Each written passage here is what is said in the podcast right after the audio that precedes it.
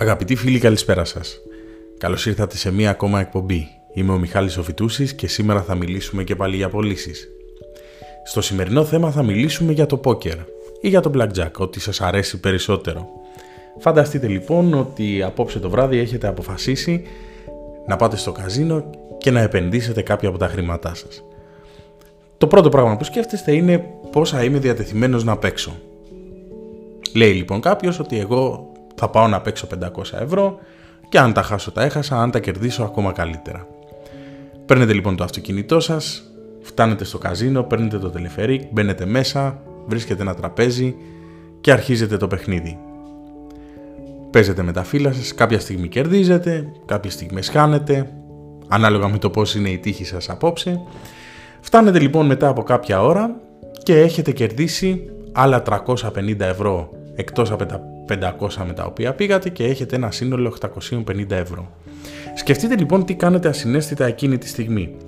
Θα πάρετε τις μάρκες που αντιστοιχούν στα 500 ευρώ και θα τις κάνετε λίγο πιο αριστερά. Ξεχωρίζετε λοιπόν το κεφάλαιό σας και συνεχίζετε να παίζετε με τα κέρδη των 350 ευρώ. Με αυτά τα 350 ευρώ θα παρατηρήσετε ότι αρχίζετε να παίρνετε λίγο περισσότερα ρίσκα τα οποία συνεχώς αυξάνονται όσο περισσότερο κερδίζετε από το παίξιμο των χαρτιών. Παίρνετε λοιπόν ρίσκο, κάποια στιγμή έχετε μεγάλες απώλειες, κάποια στιγμή έχετε και ίσως κέρδη. Γιατί γίνεται αυτός ο διαχωρισμός; Εδώ ο εγκέφαλός σας λειτουργεί με τον εξής τρόπο. Θεωρείτε ότι πρέπει να εξασφαλίσετε το κεφάλαιό σας, τα 500 ευρώ με τα οποία πήγατε, και να ρισκάρετε τα υπόλοιπα 350 τα οποία νομίζετε ότι δεν είναι δικά σας θεωρείτε ότι είναι λεφτά του καζίνο, είναι τα κέρδη μου, επομένως δεν πειράζει, ας τα ρισκάρω και αν τα χάσω τα έχασα, αν κερδίσω ακόμα παραπάνω, ακόμα καλύτερα. Αυτή είναι μια λανθασμένη σκέψη, διότι τα 350 ευρώ προήλθαν από τη χρησιμοποίηση του κεφαλαίου σας. Χρησιμοποιήσατε τα 500 ευρώ για να κερδίσετε τα υπόλοιπα 350.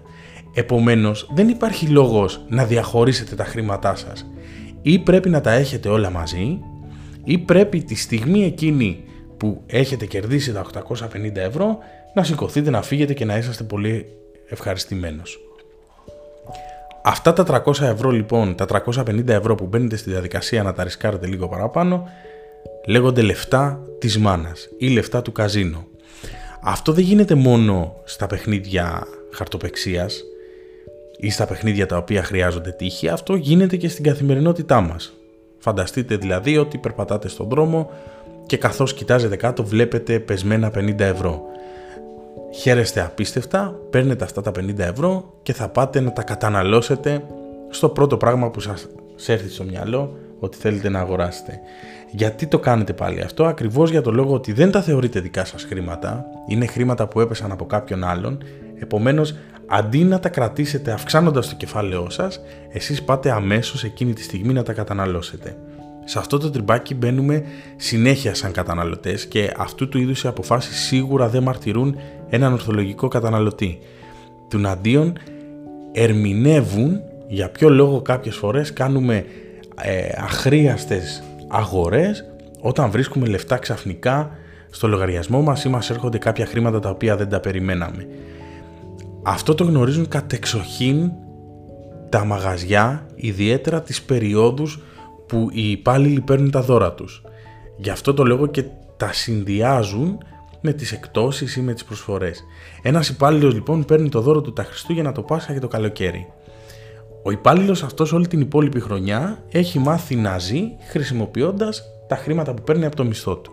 Άρα αν παίρνει ένα μισθό χιλίων ευρώ το μήνα, τι ξέρει ότι πρέπει να κατανείμει το μισθό του με τέτοιο τρόπο ούτως ώστε να του φτάσει να περάσει αυτές τις 30 μέρες και αν μπορέσει να αποταμιεύσει κιόλας ακόμα καλύτερα.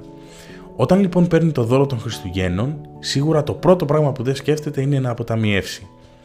Παίρνει άλλα 1000 ευρώ, το οποίο είναι το δώρο του, και επειδή έχει βάλει σε τάξη τις μηνιαία, τα μηνιαία του έξοδα, σκέφτεται ότι αυτά τα έξτρα χρήματα θα καταναλώσω και να αγοράσω προϊόντα τα οποία είτε θα μου φτιάξουν την ψυχολογία είτε θα κάνω ένα έξοδο παραπάνω και λίγο διαφορετικό από αυτό που έκανα συνήθως. Αυτός είναι πάλι ένας λάθος χειρισμός και του κεφαλαίου μας, αλλά και είναι ένας λάθος τρόπος σκέψης, τον οποίο το κάνουμε ασυναίσθητα, ωστόσο μας οδηγεί σε παραπάνω δαπάνες. Άρα λοιπόν εγώ σαν καταναλωτής πρέπει να σκέφτομαι το εξής. Χρήματα τα οποία είτε τα κερδίζω, ε, είτε τα παίρνω με τη μορφή δώρου λόγω της εργασίας μου, είτε τα βρίσκω ξαφνικά, πρέπει να συνεχίσω να τα θεωρώ ως κομμάτι του κεφαλαίου μου γιατί αυτό είναι και όλα στην πραγματικότητα, είναι ένα κομμάτι του κεφαλαίου μου. Αν έχω 1000 ευρώ στην τσέπη μου και βρω άλλα 1000 τότε τα χρήματά μου τα έχω κάνει 2000. Δεν χρειάζεται να τα καταναλώσω και άρα να κρατήσω τα, τα εισοδήματά μου σταθερά. Εδώ εμπίπτει και ένας άλλος προβληματισμός ή μια άλλη διευκρίνηση που πρέπει να δώσουμε και είναι η διαφορά ανάμεσα στις, σε αυτό που λέμε στην οικονομία στις προσόδους και στα κέρδη.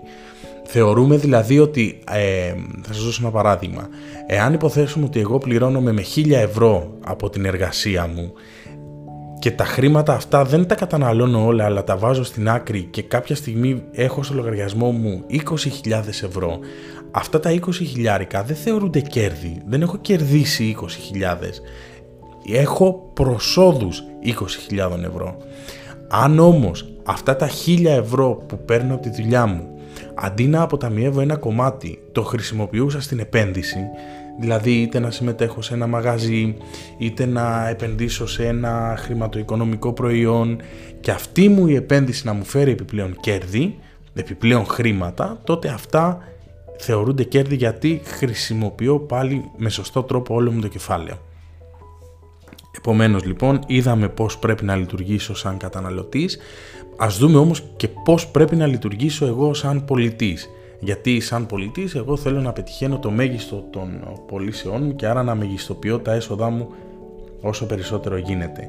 Πρέπει λοιπόν ανάλογα με το προϊόν το οποίο πουλάω ή την υπηρεσία την οποία πουλάω να προσπαθήσω στον πελάτη μου να περάσω την ιδέα ότι την πληρώνει από τα λεφτά της μάνας.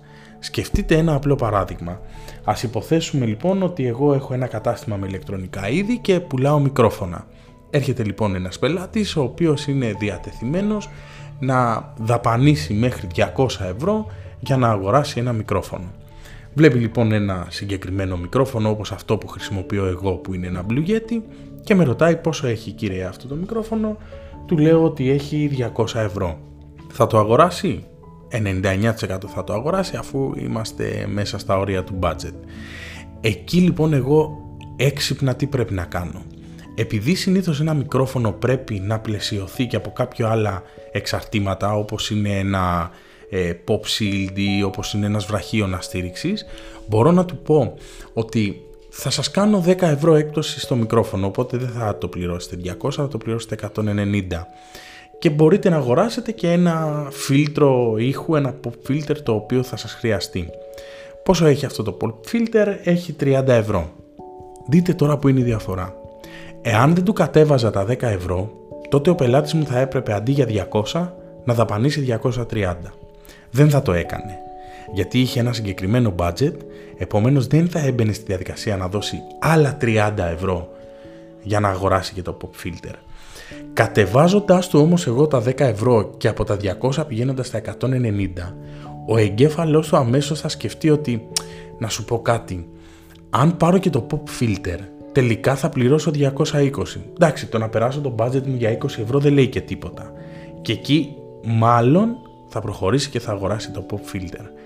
Ο πελάτης εκείνη τη στιγμή δεν αντιλαμβάνεται ότι η πλεονάζουσα δαπάνη, τα λεφτά που έδωσε παραπάνω τελικά ήταν 30 ευρώ. Γιατί θα μπορούσε να γλιτώσει το δεκάρικο από την τιμή του ε, μικροφόνου και να φύγει κερδισμένος γιατί έκανε χαμηλότερη δαπάνη από αυτή που είχε προπολογίσει. Επειδή όμως σκέφτεται ότι είναι ακόμα ένα κοσάρικο και έτσι κι αλλιώς θα δαπανούσε 200 ευρώ, μπαίνει στη διαδικασία να κάνει αυτή την αγορά. Άρα πάλι θα ξεπεράσει το budget του ουσιαστικά κατά 30 ευρώ. Και εγώ λοιπόν έχω κερδίσει άλλα 20 ευρώ τα οποία δεν θα τα έπαιρνα αν δεν σκεφτόμουν αυτή την έξυπνη κίνηση.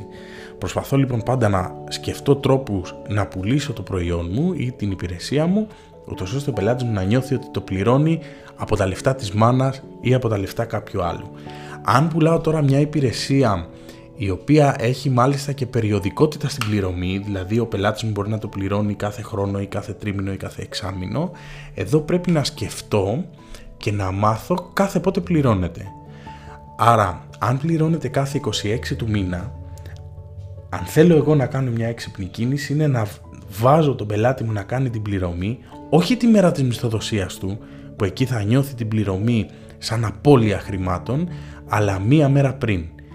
Εκεί παρόλο που θα δαπανίσει τα ίδια χρήματα, επειδή έχει τη σκέψη ότι αύριο ο λογαριασμός του θα ξαναγεμίσει και θα κάνει reload, εκεί θα κάνει την πληρωμή, αλλά θα είναι πολύ πιο ανάλαφρος στη σκέψη και στην ψυχολογία.